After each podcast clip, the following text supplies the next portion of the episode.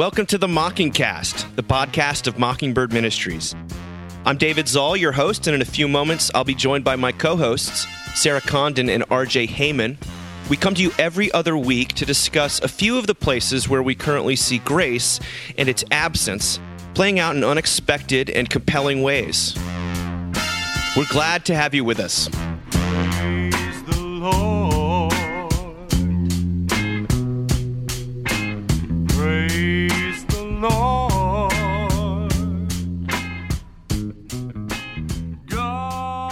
We're into February 2022. Uh, what is happening with the two of you? everybody's you know trucking through uh, february and i continue to be amazed that i feel like i've said this so many times here but i, I continue to be amazed that like a year ago i couldn't get off of a couch so praise god that like i can now so that's pretty amazing to me honestly Praise God. Praise God. yeah Good. RJ, what? Uh, I know that you've been on a little trip with some uh, friends of ours. yeah. Some, um, Yeah. a couple of- had an amazing uh, clergy retreat.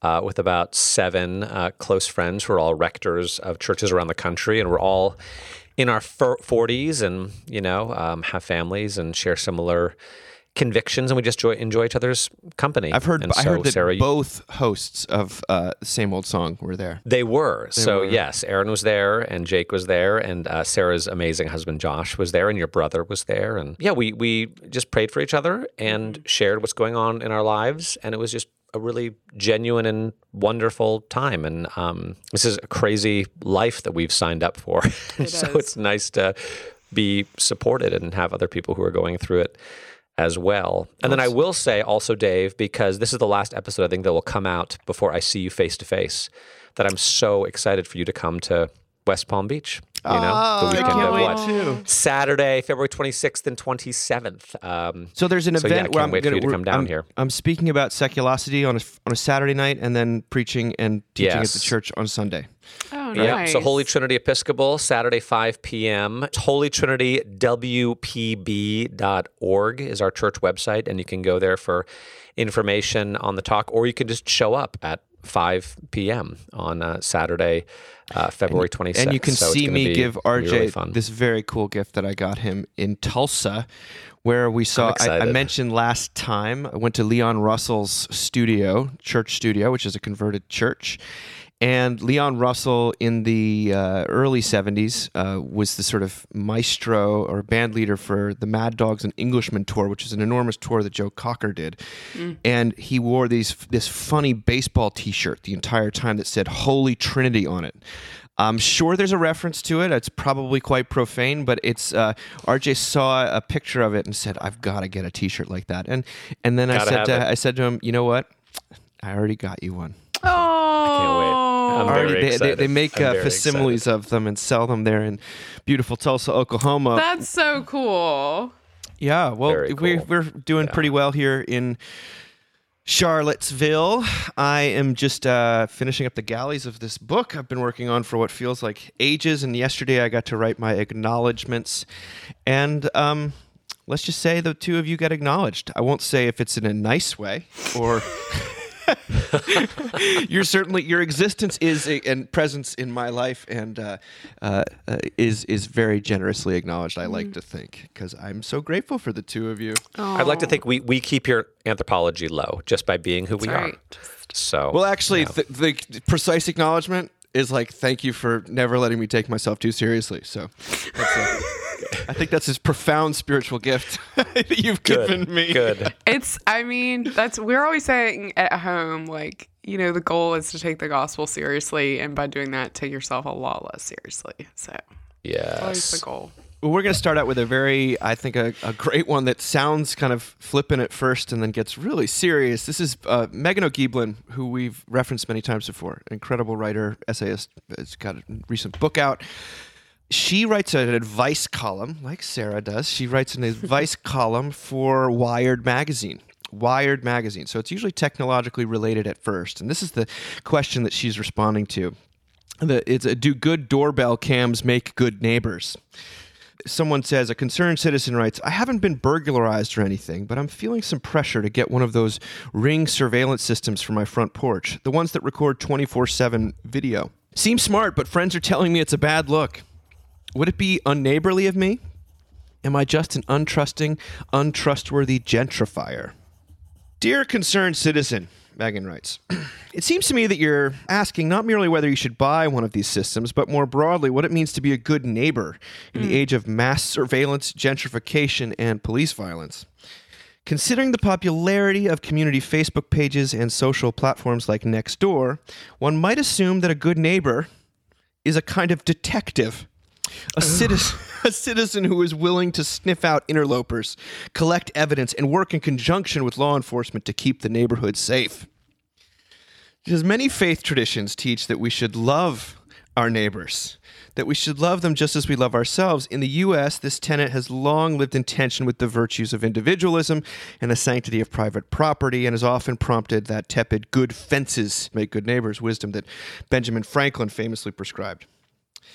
Loving your neighbor as yourself, after all, implies that there's also virtue in self love, and so you could make the case that protecting your property and your own safety falls under that command's umbrella.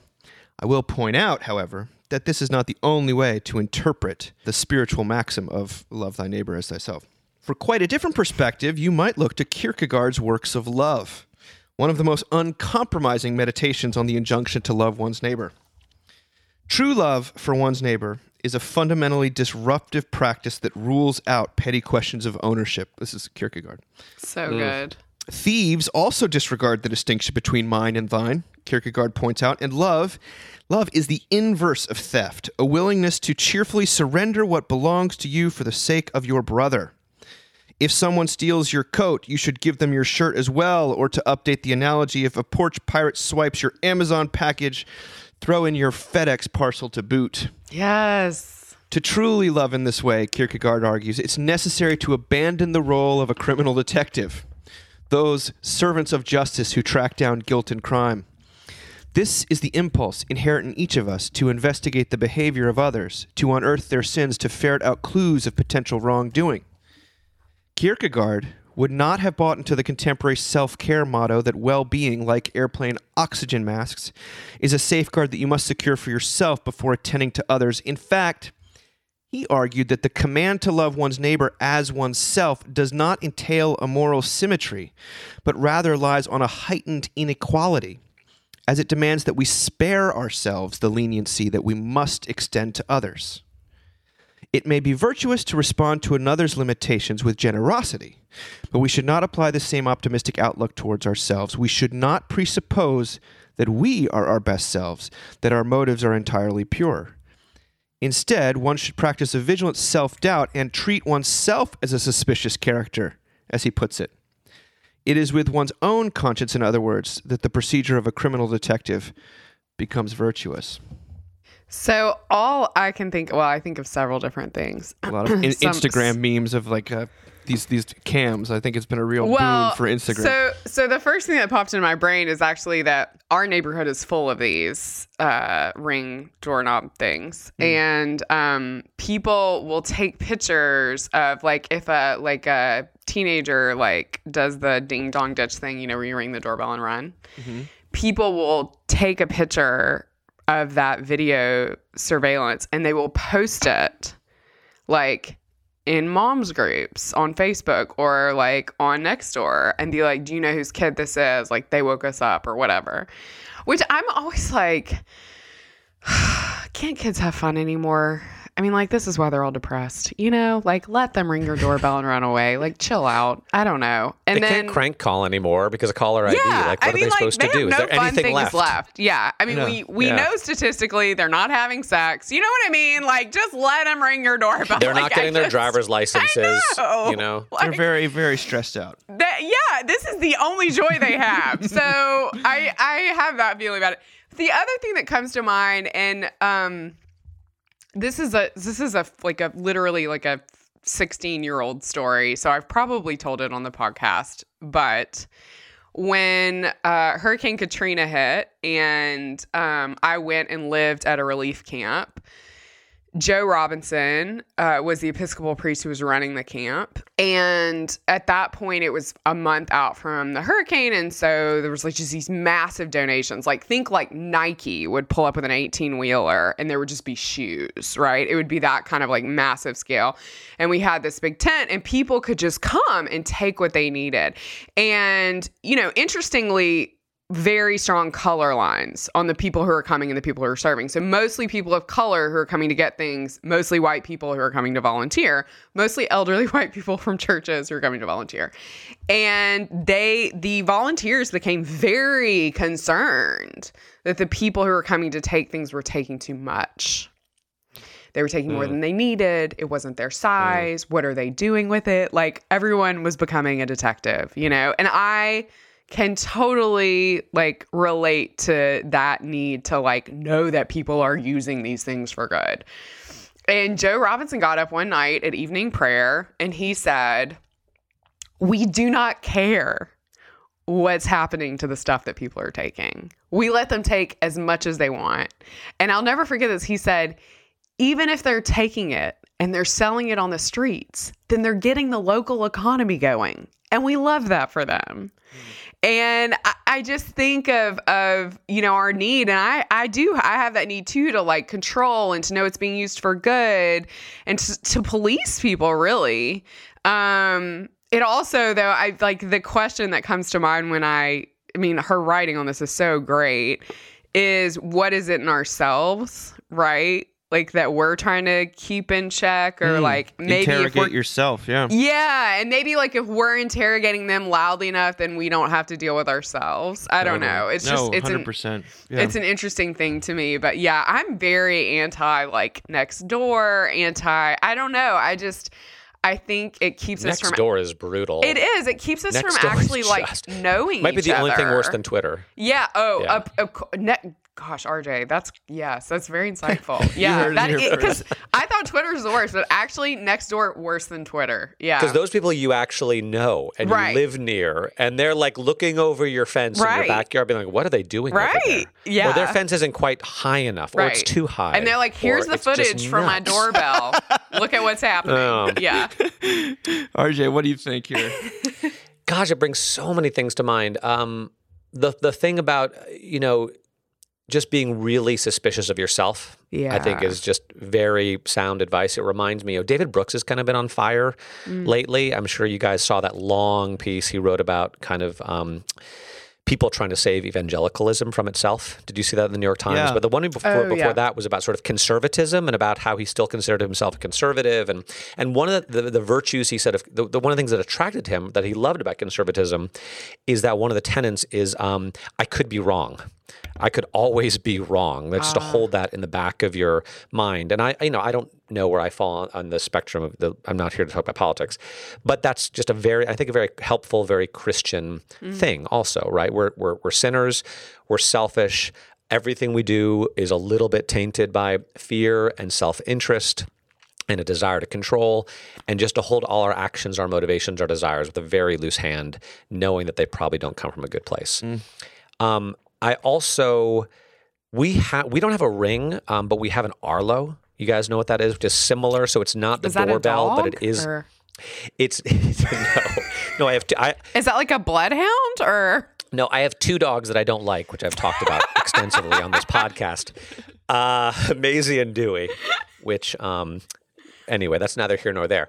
Uh, but no, we have this camera system, you know, which which is is triggered by motion or by sound, which we actually have not set up in um, in Florida because we feel safe. But we bought it in Houston because two things happened. One was some teenagers broke into our house and like stole a bunch of stuff and stole some bikes, and I actually. I, they stole iPhones, which was also a huge mistake, and so I used Find My iPhone to find them, and they got arrested. Um, although I don't think they ever got tried because the the uh, the hurricane hit, and now I feel not so great about all that.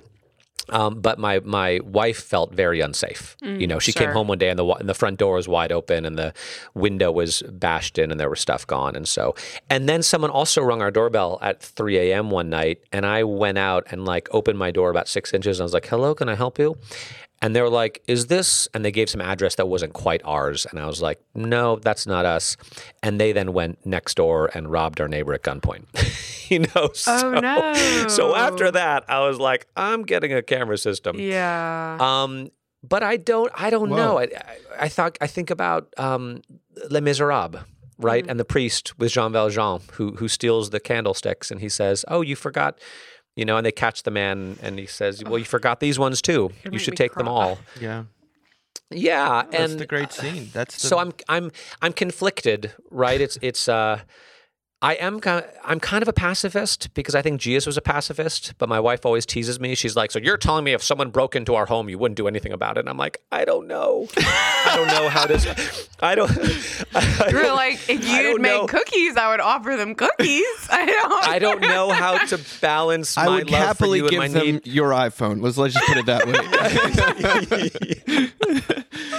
so these are hard things, right? Yeah. How do I balance uh, the fact that you know, uh, like a lamb before it shears is silent, so he did not open his mouth. Yeah. you know that Yeah. Jesus and all the apostles apparently sort of went uh, silently and willingly to their own deaths, and yet I've also, I think, been called to protect this family, or maybe not. Maybe not. Maybe I haven't been called to protect this family that's been given to me. Maybe I'm called to trust God that He will protect them. I don't know. Now you stirred that all up in me, so thanks for nothing, Dave. Well, it's a, it's a, I, gonna- I, again, my immediate association with Ring and these uh, door cams is that uh, they've just provided so many funny uh, little clips on Instagram. Oh my That's like it's just, just That is true. It's such a wealth of ridiculousness and and and funny, Yes. funny things of people playing Yeah. pranks on those coming up to them, or people catching porch pirates. I guess they're called. I mean, or just like I have a friend who has like the worst cat, and his name is Oreo, and they have so much footage of her like running out, like "Damn it, Oreo!" You know, because the cat like runs out of the door. Like it is the highlight when I get an Oreo video. I will say we we still have the video clip. My oldest son of my oldest son coming home with a bunch of his high school buddies when they were like freshmen, and one of them had just kissed a girl for the first time, Oh, and we like caught the video and audio of them kind of being like, "Oh man, how was it? Oh my gosh, tell me about it. You kissed a girl, woo!" You know, and that's preserved for all time because our camera was set up at our Yeah. front door. What I love about this article is that Meghan, in her in her way, she uh, she lays out almost like a philosophy of ministry and of Christianity. Because what, one of the things I didn't read is she says we if you want to use your detective skills, use them to conjecture why the person who you're observing on your camera might be doing something uh, the, good. like Yeah. maybe that's a house sitter from across the street even if it's naive you you sort of you, you Mr. Magoo you um you ascribe to them you almost impute, You to you impute to the other person a charitable motive or at least you think you use your imagination i mean this is a, an imagination thing that we have no imagination i think in our culture today you use your oh. imagination to think You have about plenty of imagination for the for evil things. well, we, we Yeah. think about not why, the good. or if they if they are the taking good. something, you think about why it is they might need something like that, or what what would have drawn Yeah. them to this. You use your imagination in those regards, so you impute to other people a sort of a, a goodness while interrogating yourself and never letting yourself off the hook for your own. Um, you know, basic uh, need to control and police everyone around you, and uh, as Sarah, as you said, to sort of drown out sometimes your own self suspicions. So I think I'm a I'm a one of um, a very strong believer that there's something called healthy self suspicion. It's not self loathing. It's not shaming. Right. It's just sort of to to question my it's called honesty. but Yeah. it- but so you're gracious towards other people and towards yourself you're slightly you know you you, you always um you're suspicious in that you remain on the same you never sort of put yourself above other people and i think that that's actually a very healthy beautiful way to live and i do think yes the bishop in uh, Les Mis. I mean, that is the great archetype of what it. Of do we actually believe that that works, or do we actually believe that that is important, or is that just? It doesn't have to work, but I'm saying like, is there? No. Is is Yeah, I love that. Do we care if it works? di- well, is it is it Do simply? we believe that that's how God treats us? Is that that's how how, we- God treats us?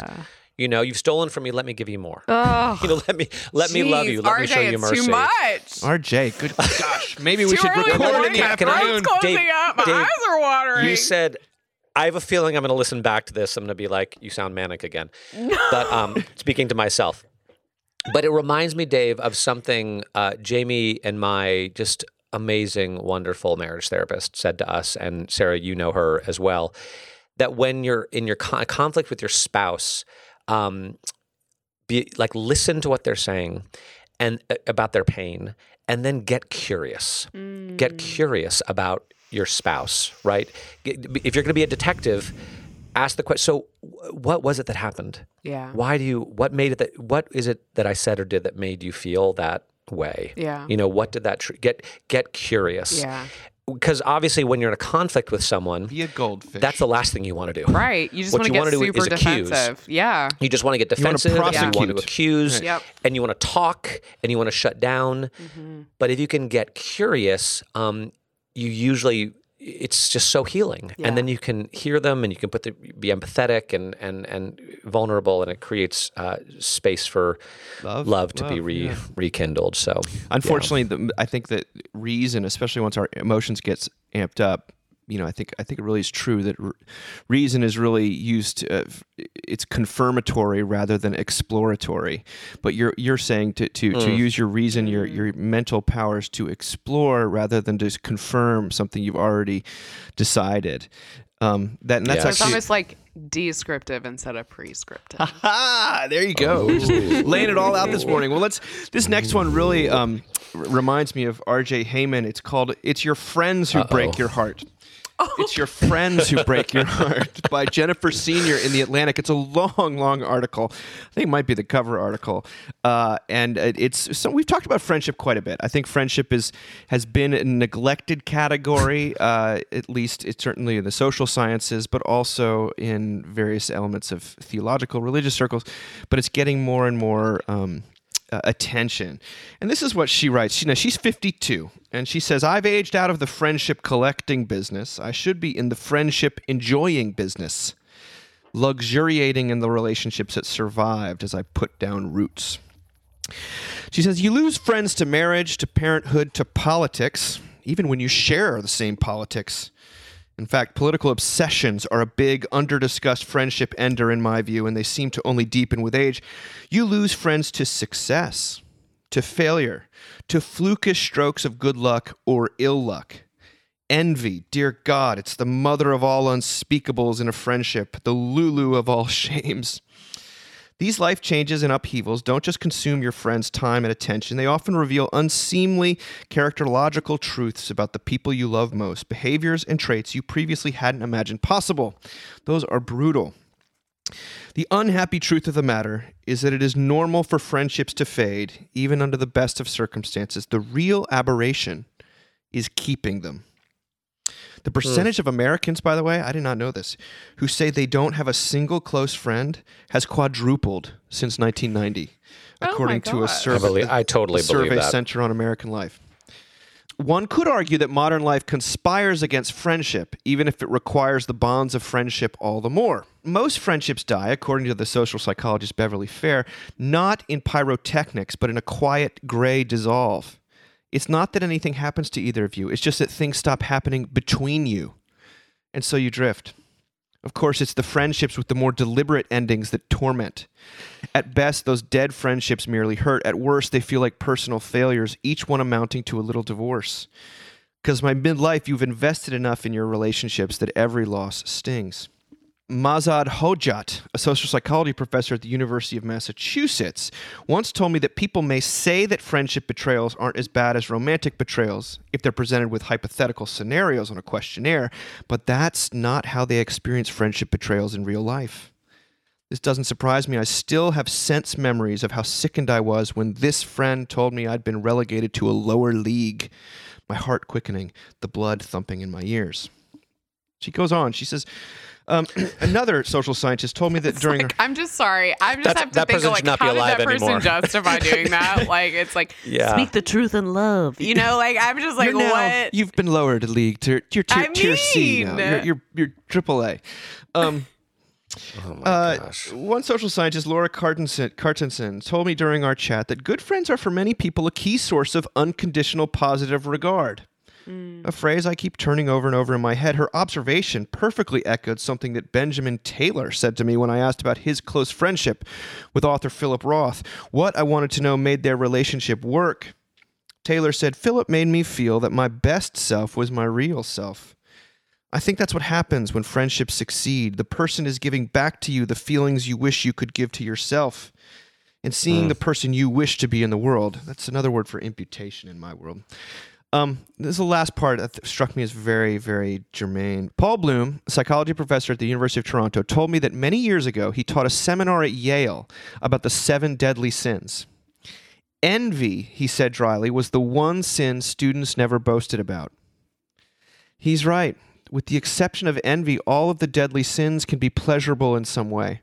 Rage can be righteous, lust can be thrilling, greed gets you all the good toys. But nothing feels good about envy, nor is there any clear way to slake it. You can work out anger with boxing gloves, sate your gluttony by feasting on a cake, boast your way through cocktail hour, or sleep your way through lunch. But envy, what are you to do with that? Die of it, as the expression goes. A lot in this article. But friendships, middle age, what are they for? Why do they end? How do you guys view this? I mean, I, I know for a fact we've talked about it before that we've all had friendships that have been sources of en- enormous comfort and ones that have Yeah. ended in, you know, fiery flames. I mean, I I do. So one thing that I miss most about not having my mom here is that she was like a really good friend. She was a really good friend to me, uh, especially as as we both aged. I remember she said to me like the year before she died, like I feel like we we finally have a friendship. You're finally old enough for us to have a friendship, and I never got to have this with my mother. And um, she's gone now so i lost that pretty quickly but um, it was a huge gift to me. But the other thing about my mom was that um, she told me what she thought about my friends.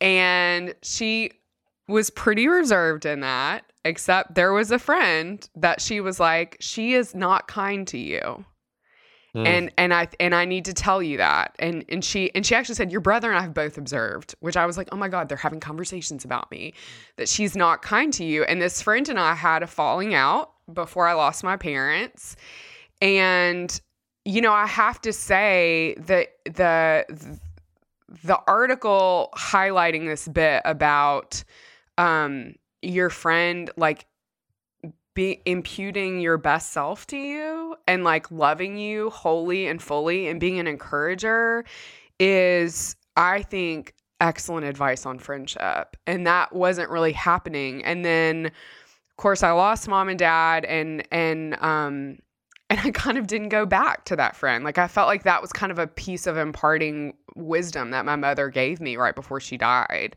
Um, and I have been very intentional in the friendships that I have built since then um, to really be with people who who love me and want goodness for me. And you know, I'm not saying these are people who are like, you know, like Sarah's personal cheerleader, but that I feel like there's a mutual love and um, a want for goodness for each other, right?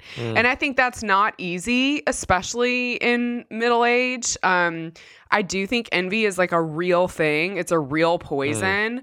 But I think the blessing of losing my parents means that I don't actually have time for that. I don't have time for relationships that feel like weirdly one-sided in, in that way. I don't know. I just I don't and maybe that sounds really selfish, but um Well, Sarah, But I she she wrote wrote in another space that like there's of the of the issue of the sort of problem friend Mm-hmm. that people's blood pressure tends to go up much higher in the presence of a problem friend, which some people would call a toxic friend, and um, yeah. then in I the hate when we call people toxic, I know but yeah. I don't either, but uh, but uh, yeah. Then in in the presence of basically the person they really hate, like Yeah. Oh my god. person with whom they have an adverse relationship. Yeah, because you're. I think there. I mean, at least in myself, there's a sense of like trying to make them happy or feel okay, whereas like it's just in, instead of just being in real relationship. So, yeah. But the other thing I want to say, and I, this is a little corrective to the article, but um, I watched my f- mom make incredible friends well into her 60s. Mm. Um she and they were like my age. Like my mom like had all these like hip young friends that were at her like her yoga teacher is like my age and like they like took walks and hung out. So I just Wow. I do think like there's always room for for friends Hmm. like as we age. I don't know. I think that's really short-sighted to be like, "Oh, I I don't have the energy for to make real friends anymore." So All of a sudden, you know. the Golden Girls uh, theme is just running through my head. Yeah. Thank you I mean, totally. Like, I think of women that, like, I feel closer to as I age who I didn't know 10 years ago. Like, I think of, for example, Ginger Oaks, you know what I mean? In Charlottesville, like, who's a. Ginger. I mean, there's like these random people that I feel, I don't know. So I just, I think you can always make friends. What do you think, RJ, as a as a ex friend of mine? Can't get enough. Yeah, sorry. No, do it. Bring bring it on. It's funny you mentioned Golden Girls because I was thinking, you know, the the television shows that everyone loves, um, you know, even if they're great or if they're not great, you know, Seinfeld and Friends and. How I Met Your Mother and Golden Girls and The Office and uh, Parks and Rec and Brooklyn, Nine- whatever it is, they're almost always about a group of friends you know, uh, people who are in each other's lives, uh, sort of unconditionally and always there. Cheers. You know, Yeah. same sort of thing. Just these incredible friendships. And yet, I feel like the reason those shows are so popular is because so few people have that in their in their life, have that kind of community of people who are just there, no matter what you know those those kind of um, deep friendships. I remember um, Fitz Allison talking about this once uh, at a Mockingbird conference, and he had been asked to give the like eulogy or remarks at some man's funeral, and this man had been very uh, was a very successful lawyer or something, and Fitz said, uh, "Why are you asking me to do that?" And they said, "Well, you were his best friend." oh, gosh. And Fitz said, um, I barely knew the man. And how sad that is. Um, and I do wonder, like, not to make it too kind of gender specific, but I do think, is it harder for men? I don't know. Yeah. Um, maybe just hard.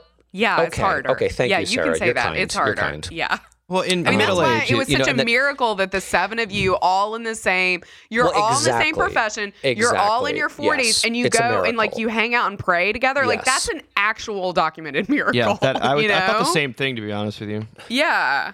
Well, what do they say? Uh, that the, the, the greatest miracle of Jesus' life that no one's talking is he he was a middle aged man with 12 close friends. Which is totally true.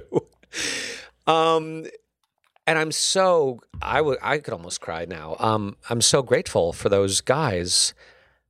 And yet, you know, I wish I lived closer to them Yeah. you know uh, the reality is we the and this is true for a lot of people now in this modern age that we live where people move around and change jobs and change neighborhoods and change houses um, but it's it is it's hard to hold on to friends. And I, I think i carry i used to carry more guilt than i do about just not being a good friend because i think i'm like a lot of maybe more guys are that i'm a little bit out of sight out of mind.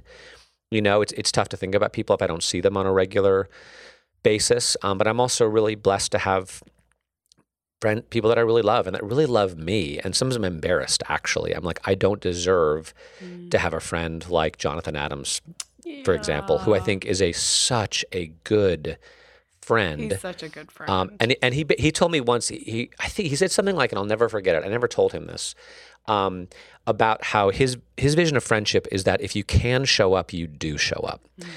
And so like he surprised me for my 40th birthday in Houston, even though he lived in Atlanta. You know, he flew in early, in the, and he was here. My he was here for my installation as as rector. Um, and I was just kind of blown away. And I'm I'm I wish I was that kind of friend. I'm I, w- I'm not that kind of friend, but I want to be. You know, and I'm just grateful for the people. I think that, you're more of that. that you- love I've heard me you over the way. years say this thing about being out of sight, out of mind. But I mean, I, we haven't lived in the same place for 12 years, and we're pretty pretty close touch. And I consider you know, We are. Um, Yeah. I I've written. I, feel like this is a subject pretty close to my heart, and um, written a lot about it, especially as it relates to male friendship and the phenomenon of sort of sad clowns of sort of he- w- there was that inc- incredible Saturday Night Live skit with Pete Davidson recently of like uh, uh, all these girls, uh, w- women dating men who don't have any, f- who, who who are relying on them too much for relational uh, sort of talking to, so they take them to totally. a man, man park where like Oh, they go and talk about Marvel movies and stuff like that, Yeah. and, because they don't know how to make that you lose the ability to make friends as a man, and I think a lot of it actually, frankly, does have to do with envy and competition. Um, Yes. I'm. Uh, I I rem- it, it's very it's very real, especially once people start getting second homes and uh, and and they're that you or, can or if you're on tell. the winning side of that, if you're on the winning side of that, it's like how do I talk about my actual life with someone that I may not have as much as I do? It's embarrassing. Like it works both Oh, ways. It's not Yeah, just it envy, it's almost- It can be embarrassment Yeah. if you're sort of very successful. No, I I, I, it, it's it's um, you gravitate towards people who don't who mirror back to you the same choices you've made. I mean, um, Yeah. uh, it's a justif- It's slightly a justification thing. It's slightly just a ease and comfort, and like I don't want to have to ex- have to. ex- Yes. I want people that kind of understand me and understand the choices facing me, and and um, it's awkward when I'm with my you know my single friend who's still living month to month and has different things. Like I, I love that person. I have a deeply, but and I'm not. I'm just speaking hypothetically here.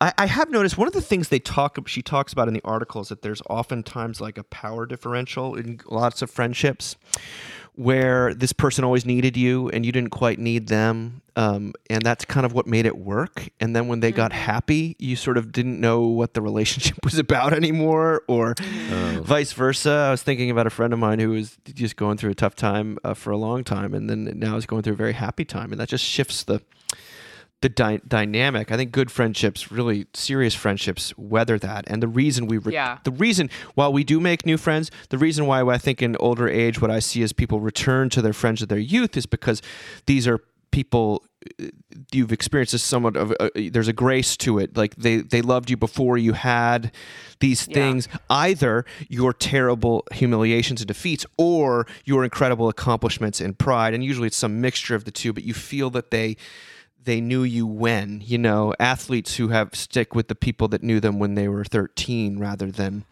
when they're a multi gazillionaire i think that there's something really eh, eh, because friendship is eh, it's an elective situation i mean it's it's unlike a child you know or it's It's like the most elective It's the- and- and for that you know, it's not a marriage. Yeah. There's no.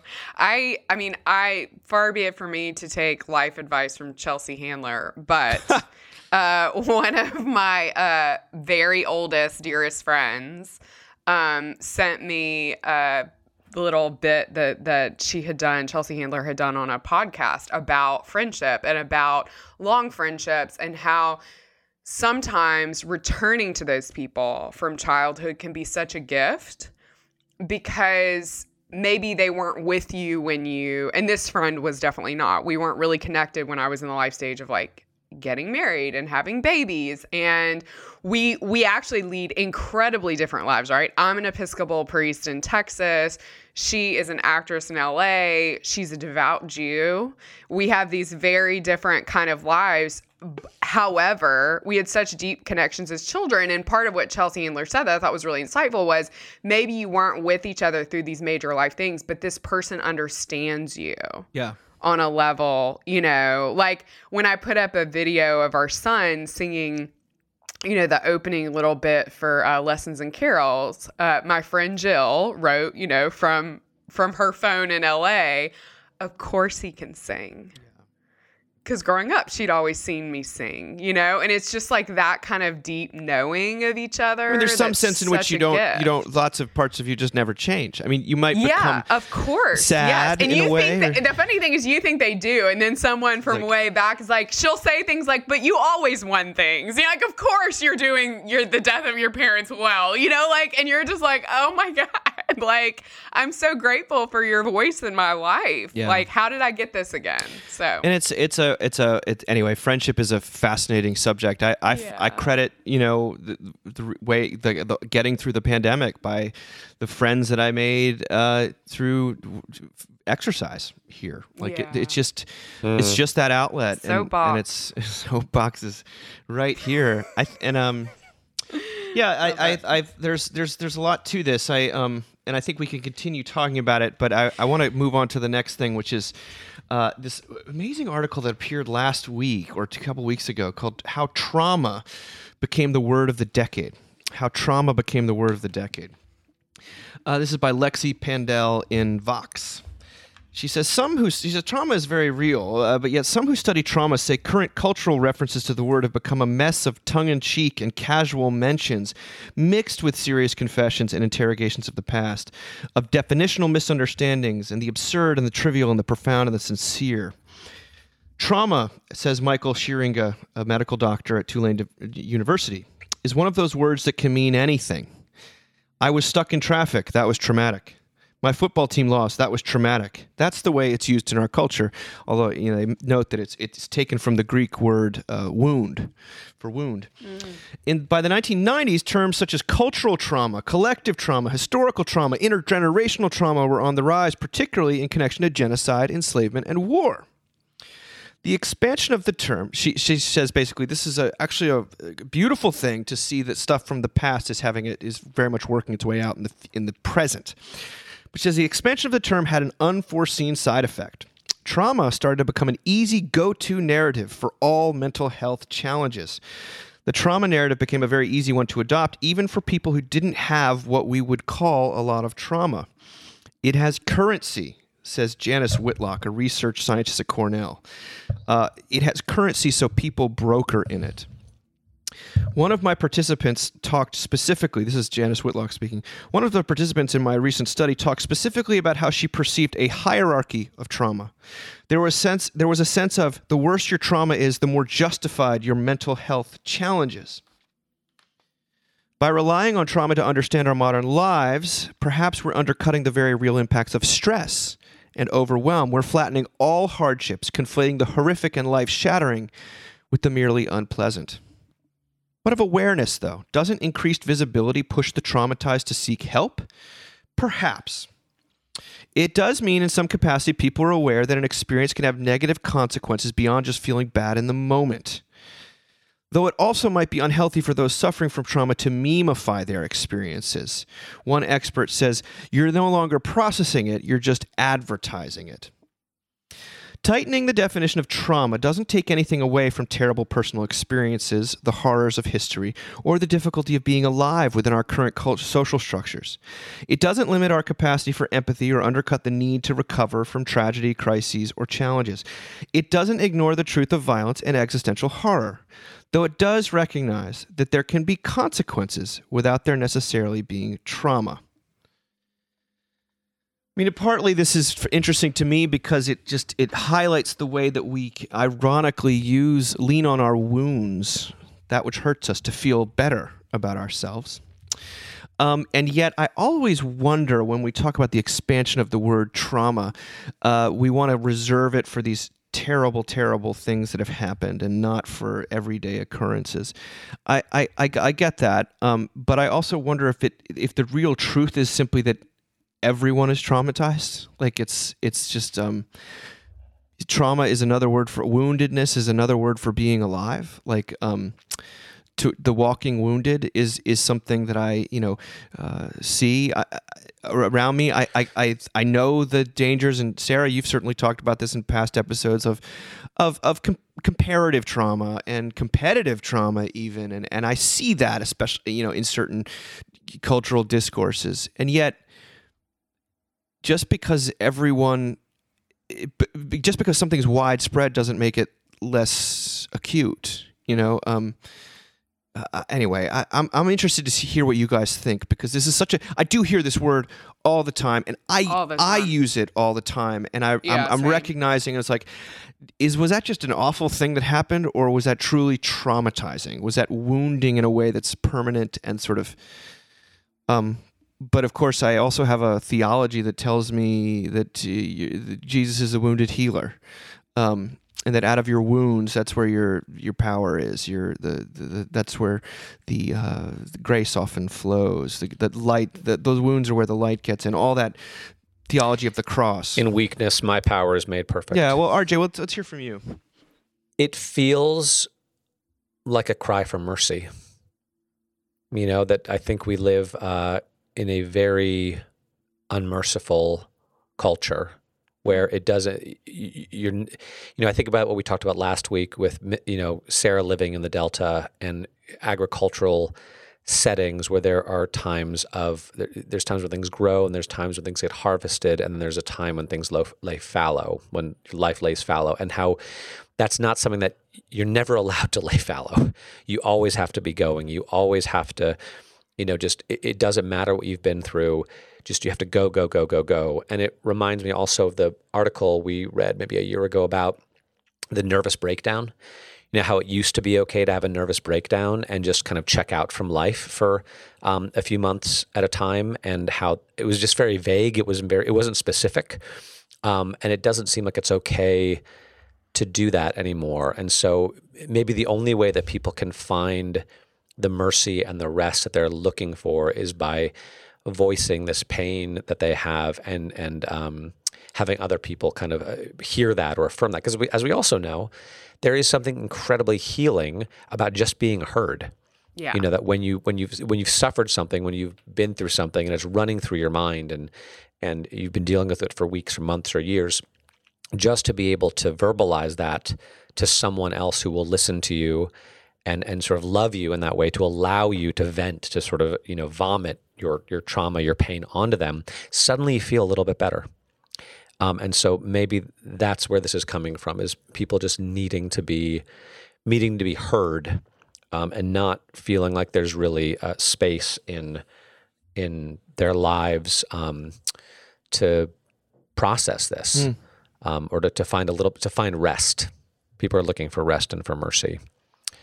So I don't. I, and of course, there's also I don't know self justification. Look at me. I'm important. My pain is bigger than your pain. Or I don't know. There's always comparison games. Um, but I do think people carry a lot of pain What do you think? and loneliness, and it's been yeah. Yeah, Sarah, where where where what are you with Sarah, this? what do you think?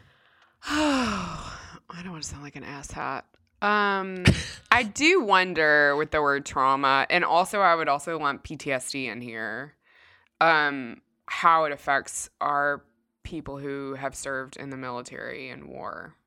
Uh, when we are like very casually like trauma, I have PTSD, you know, um, and maybe that's just because I have family, you know, like I've always had generations of family who've served, and so I always think of them. Um,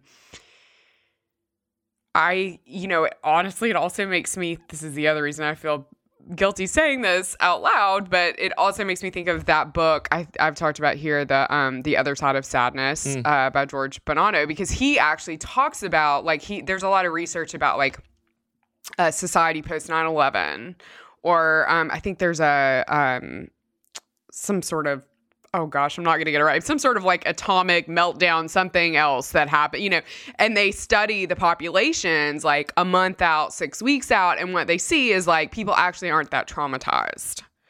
Um, that people are actually incredibly resilient and that there is woundedness there, but it, uh, in a classical definition of, of trauma in sort of the psychological realm, that's not the right word. Um, yeah, I mean, I guess the word trauma makes me a little uncomfortable. I'll be honest, like to use it casually. Um, and I, I, and maybe that's judgmental, but I just, you know, when I and and I know comparative suffering and all that, but like when I think about children who are raised in traumatizing households, like that's very different than me sitting in traffic, you know, and we have this sort of cultural tendency right now to take, and maybe we've always had it. I don't know. I don't know linguistics, but we take words that have a lot of meaning and then we make them funny. And I'm, I don't, I don't know what that's about. Hmm. I mean, it kind of, I mean, this is, it reminds me a little bit of like the word blessed mm-hmm. Like how people say that they're blessed, you know, like in a funny, ironic way, but also, and I hate when people do this. Uh, when, and it's a very Southern thing, but when people think someone is stupid or, or whatever, they think poorly of someone and they're like, oh, bless. Like, I I don't like that at all. And so there's like a weird thing for me with the with words that get misused, and it's probably just me like being like a pen up English teacher. Um, but but and I just get to justify it by being self righteous about not using the word trauma. I mean, I've certainly used the word, right? I I remember I think I forget if we talked about it here, but uh, Esther Perel, the the therapist, was was saying that. Um, uh, the, the use of words like trauma is actually an indication of the tyranny of, of positivity in our culture.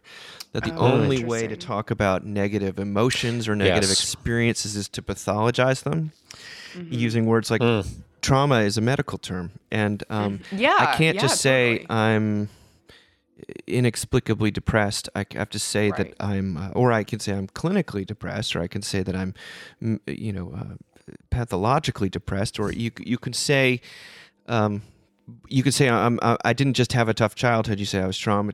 It's it's trauma, and so Right, In that sense, right. I think it is. It can be seen as an indication. Certainly as an invitation to compassion, but it's a it's an it's it's not seen as normal to be uh, regretful.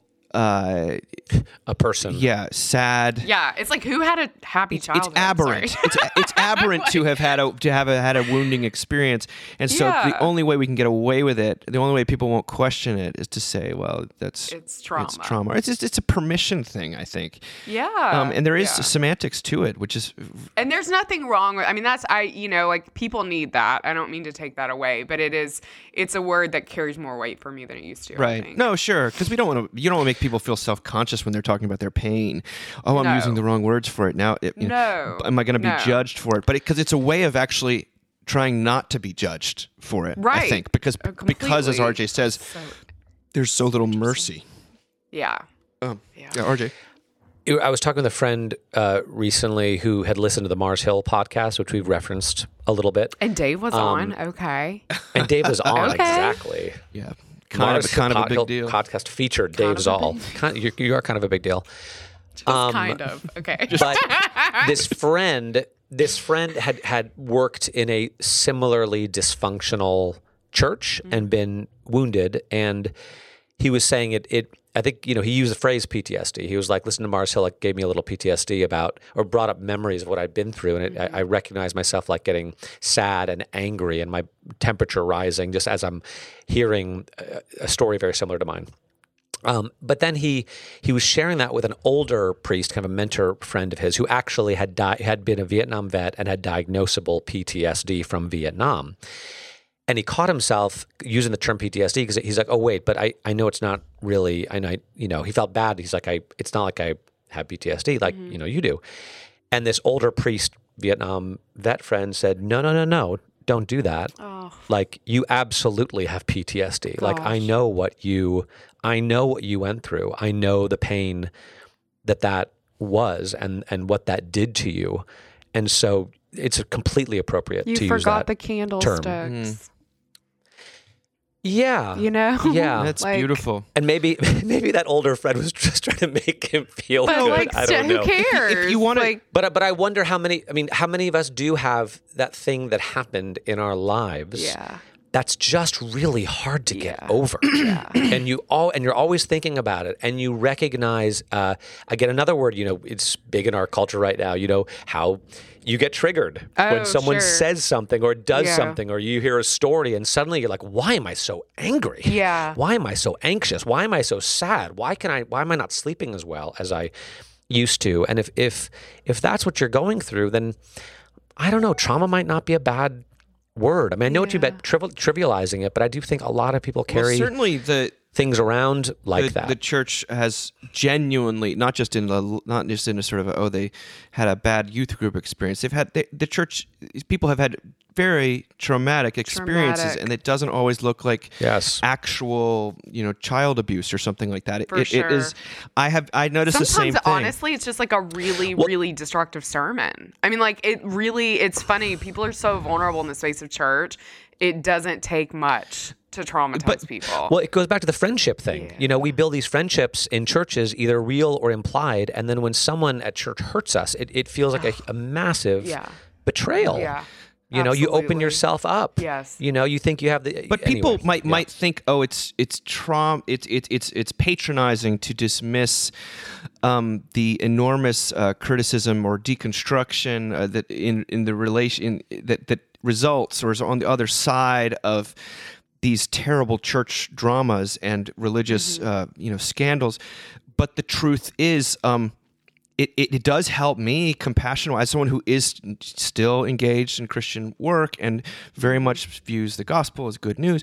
It helps me to say you know what these are some this is people who are experiencing genuine trauma like that's I, I can hear i can i can hear their intellectual arguments i can hear their they're trotting out their evidence but what i'm all really hearing is a tr- lot of trauma and that, or a lot Yeah. of pain let me just put it that way Yeah. a lot of pain that's not doesn't seem to really go anywhere. But there was there's a really uh, I, the, I want to end with something where we saw a, a, a, a different or a very Christian way of looking at Yes. trauma, and this was from Stephen Colbert. This is a Oh. piece. This is a clip that's been passed all over the internet. Uh, Dua Lipa, this English singer, uh, decided to turn the tables on Colbert. I love Dua Lipa. It's funny, you know. Okay. It's like uh, Colbert, you know, as, especially after he stopped the Colbert Report, he's he's he's, he's gotten he's. There's been times where you're like, oh, I miss the old Colbert. Like he's he's Mm. so uh, partisan and so one note sometimes. But then he'll every few months he drops some insane bomb of Every few months, he turns out he's a Christian. Yeah, like a huge. um, and just he, this is such a gift that he gave the entire world, and uh, especially those of us who care about what it what it looks like to be a witness or at least a presence in the in the public square. So Dua Lipa. Uh, s- turns the tables on him and she says, I think something that your viewers really connect with in your comedy and your hosting skills, especially in the past few years, is how open and honest and authentic you are about the role your faith plays in your life. Do uh, your faith and your comedy ever overlap and does one ever win out? Now colbert speaks so quickly that i'm going to read what he says a little more slowly. He says i think ultimately all of us being mortal the faith will win out in the end but i certainly hope when i get to heaven mm. jesus has a sense of humor but I'll say this. Someone at, was asking me early about what I, and this relates to faith because my faith is involved. I'm a Christian and a Catholic. And it's always connected to the idea of love and sacrifice being somewhat related, and giving yourself to other people, and that death is not defeat, if you could see where I'm getting at there. Someone was asking me earlier, what movie did I enjoy this year? And I said I really liked Belfast, which is Kenneth Branagh's story of his childhood. And one of the reasons I love it is I'm Irish, Irish American, and it's such an Irish movie. And I think this is also a Catholic thing because it's funny and it's sad, and it's funny about being sad. In the same way that sadness is like a little bit of an emotional death, but not a defeat if you can find a way to laugh about it because the laughter keeps you from having fear of it. And fear is the thing that keeps you turning to evil devices to save you from the sadness. As Robert Hayden said, we must not be frightened or cajoled into accepting evil as our deliverance from evil. We must keep struggling to maintain our humanity, though monsters of abstraction threaten and police us. So, if there's some relationship between my faith and my comedy, it's that no matter what happens, you are never defeated. You must understand and see this in the light of eternity and find some way to love and laugh with each other. And Dua Lipa says, Ladies and gentlemen, Stephen Colbert. And he just rattles this off, by the way, about three times faster. It's than what I've crazy. said. Unbelievable. It's cra- it's It's crazy. crazy. Well, uh, my response was just like, Thank you, Stephen, and how this was just at, at his. Thank you, at- Jesus. thank you, Jesus, at his fingertips to say that uh, I mean, clearly he thinks about this all the time. Yes, to acknowledge the deep sadness and pain of life, and yet it is not the final word. That's what he's saying. Anyway, what do you guys think? What, A small death, but not a sadness is a small is like a small death, but it's not a defeat. And also how we evil cannot be the answer to evil. Um, and that's so powerful because even just all the ways that we try to mitigate our sadness, you know, that we from, you know, picking up your phone to having one too many drinks to yelling at your kids to, you know, just trying to find a, a, a moment of relief from the unrelenting sadness, you know, and him, him being like, that can't be the answer. You know, better, better to laugh at yourself and to laugh at the world and to laugh, you know, because you know it's not the end. Um, that there's something more and greater and, and uh, someone out there who loves you looking out for you. It's so good. It's unbelievable. Sarah, you, you want I to say just something? like I can't. It's just. It's just so good. I mean, and he's an expert on this, right? Like he lost his father and his siblings in a plane crash when he was little. Like he's it's just like he he has lived this life. And like I just the thing about like not fixing our evil with evil is such a has been such a profound theme in my life this year. Like it's just been uh, it's been the greatest, literally the greatest gift of my faith. Like, Mm. because I think I really would have gone to a much darker, much angrier place. And like, th- the reality is that like that's just not going to serve me at all and like going to be horrible for like my children and my husband and me you know and all, like all i keep thinking of is like i'm sorry this whole episode is about the accident. It's such on my brain right now but my aunt we were at my parents house. My whole family had gathered. Just such beauty and love in their home. And my aunt and i were in the back bedroom and she's trying to like tell me it's like they were so careful about like how much I would know about the accident. Mm. And how much they would keep from me, my family, because they just knew it would be so hard, right? And there was like a, de- a deep sense of like specifically protecting me. Like even my brother was like, we have to protect Sarah. Like this is a lot for her. She's got kids she's raising, right? And my aunt is back in the bedroom and she's trying to talk me through like what we know about their last moments. And I have this uncle who would not listen to this podcast, so I'm not worried about it. Uncle Donnie, who is a little kooky and he loves gadgets, and he kept turning on the robot vacuum. And it just kept going down the hallway with the wooden floors and like running into the door where my Aunt Becky is like trying to have this like really sad, hard conversation with me.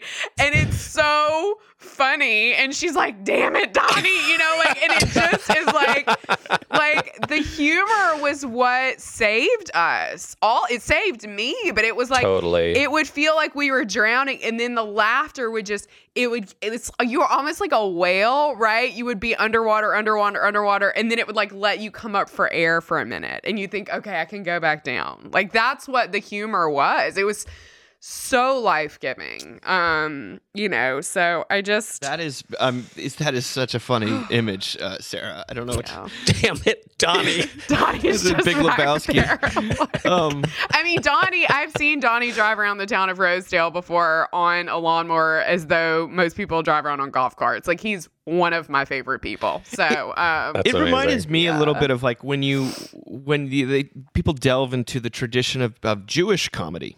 Uh, because it's that is oh, like the basically the strongest comedic tradition. yes. Um, it sounds a bit like the Irish version here, but there's Yeah. uh, there, we always say our humor is what got us through. Um, and so many of my favorite, um, you know, things that I laugh about the most, basically, most emanate from Larry David. I just, I mean, his and and Seinfeld and the whole that whole universe of things. I just can't. It, it, it has brought me so much joy. And one of the things they're doing is they're both expo they constantly are exposing the low anthropology, the ridiculousness of human beings, and then they're laughing at it. Now, they may not understand it in this sort of like uh, metaphysical way that that uh, Colbert is saying, like we are not defeated, but but you know we're part of the same tradition. Um, and that, that humor as a way of coping i think it's one of i know it can be a way to deflect it can be a way to sort of i- ignore trauma but it can also be a way uh, to state that my trauma my wounds my sadness does not have the final say. And uh, to, to laugh to it is a is a release valve. It's also sort of a, a hilarity. You know you could say that god has the last laugh but I, one of the things I think deflective humor is not funny. deflective humor is not funny and, and i don't I think you can tell the I think difference. misanthropic like- humor can be fun, like when you're really meanly making fun of someone. I think it, yes, it can be funny, but ultimately it doesn't have this nowhere, nothing of this sort of redemptive quality to it. I I like to think that um, if there's anything different about Christian comedy, it would be that you're never placing yourself above. Um, y- y- y- uh, Auden, I think, says that no one is immune from comic exposure. That we're all sort of uh, we're not laughing at people; we're sort of laughing with them. I think that that's a, a, a powerful powerful thing. It's one of the things I always love about Robert Capon is he always seems to be he, he emphasizes humor as a as an attribute of, of the sort of playful, spirit filled life. And you know, one of the great things about humor is that it's often ref- or laughter at least it's reflexive. It's not calculated. It's um, it Right. drags you into the moment. It ta- takes you. Um, you're not in control of it, and I think that there's something d- deeply uh, gracious about that. Um, it, it, it, it, it, it overwhelms you in a way. It's not you're not cooperating with humor. Uh, I mean, uh, people would say, "Oh, don't laugh at that," you know, but that's they're only saying that because you are laughing at something that maybe you shouldn't laugh at. I mean, it's a, They're saying that because it's, How dare funny. you. touching you where you actually are, not like who you think you should be or what you think is supposed to be funny. This is why I mean I think uh, humor is a great subject, and and and for Colbert to take humor seriously in this way is a uh, and to, and to point out where what allows it not to be nihilism, but co- for Colbert to say no, it's like it's a way of saying that sadness, if the finality, tragedy is not uh, the last, uh, the final thing. Ho- uh, to laugh is an act of hope. Um, I don't know. That that's where my mind went with it. I know we're I think that's it's also why uh, I think we as Christians, you know, some Christians are very nervous about Halloween, Oh, but I don't think we need to be because it's it's you know it's All Hallows Eve. It's on the the the, the day before All Saints Day when we celebrate that you know uh, by the grace of God we're we're saints and we'll enjoy life together forever with Him. But we're gonna die, you know, and that's gonna happen. And and life can be scary, but we can kind of have fun with it a little bit and kind of you know uh, laugh at the principalities and powers or or whatever. Um, and and you know, Colbert just it made me think of that passage in Peter. Uh, I can't remember first or second Peter, where he says, "Always be prepared to give an answer for those who who ask about the hope that is within you." Um, but do so with gentleness and keeping a clear conscience, so that you you cause no offense. Um, that he was, and that, that's a little too. You know, I don't think he thought he was going to get that question. I don't think he was prepared, but it, but it, it's so clear that his life um, has and has prepared him. His faith has prepared him, and and then also what Jesus says to the disciples. You know, when they drag you before the courts to to give an answer, um, don't worry because the Spirit will give you the words to say at that moment. And it was just so clear, crystal, hundred percent clear that the Holy Spirit was talking through Stephen Colbert at that moment. You know, to her and to kind of all of us. I mean, right? How- RJ, how could you- I it was just a, it was a miracle. It was a miracle. It was. I love the way you say the word miracle. Um, How do I say miracle? Miracle. Miracle. miracle. miracle. Um, I just always. I, All I have to say, like, I feel like I have my Mimo on the podcast sometimes because you just throw out those New Testament verses, and I'm like, oh my I gotta keep us on the. Bible Someone's a little a bit. rector. Come on. I just, We- you know. I love it's it. It's beautiful. A well, bit. let's end. Let's It end is there. This is a, a wonderful, wonderful, uh, um, uh, you know, reminder. I think. uh, Thank, thank, Yeah. praise, praise God for that little exchange and the. Laugh at your trauma. yes. yeah. Um. Okay. Well, you. Find something Yeah. We'll talk to you both of you guys in a few weeks. Yeah. Uh. Absolutely. God bless you both. Keep on laughing.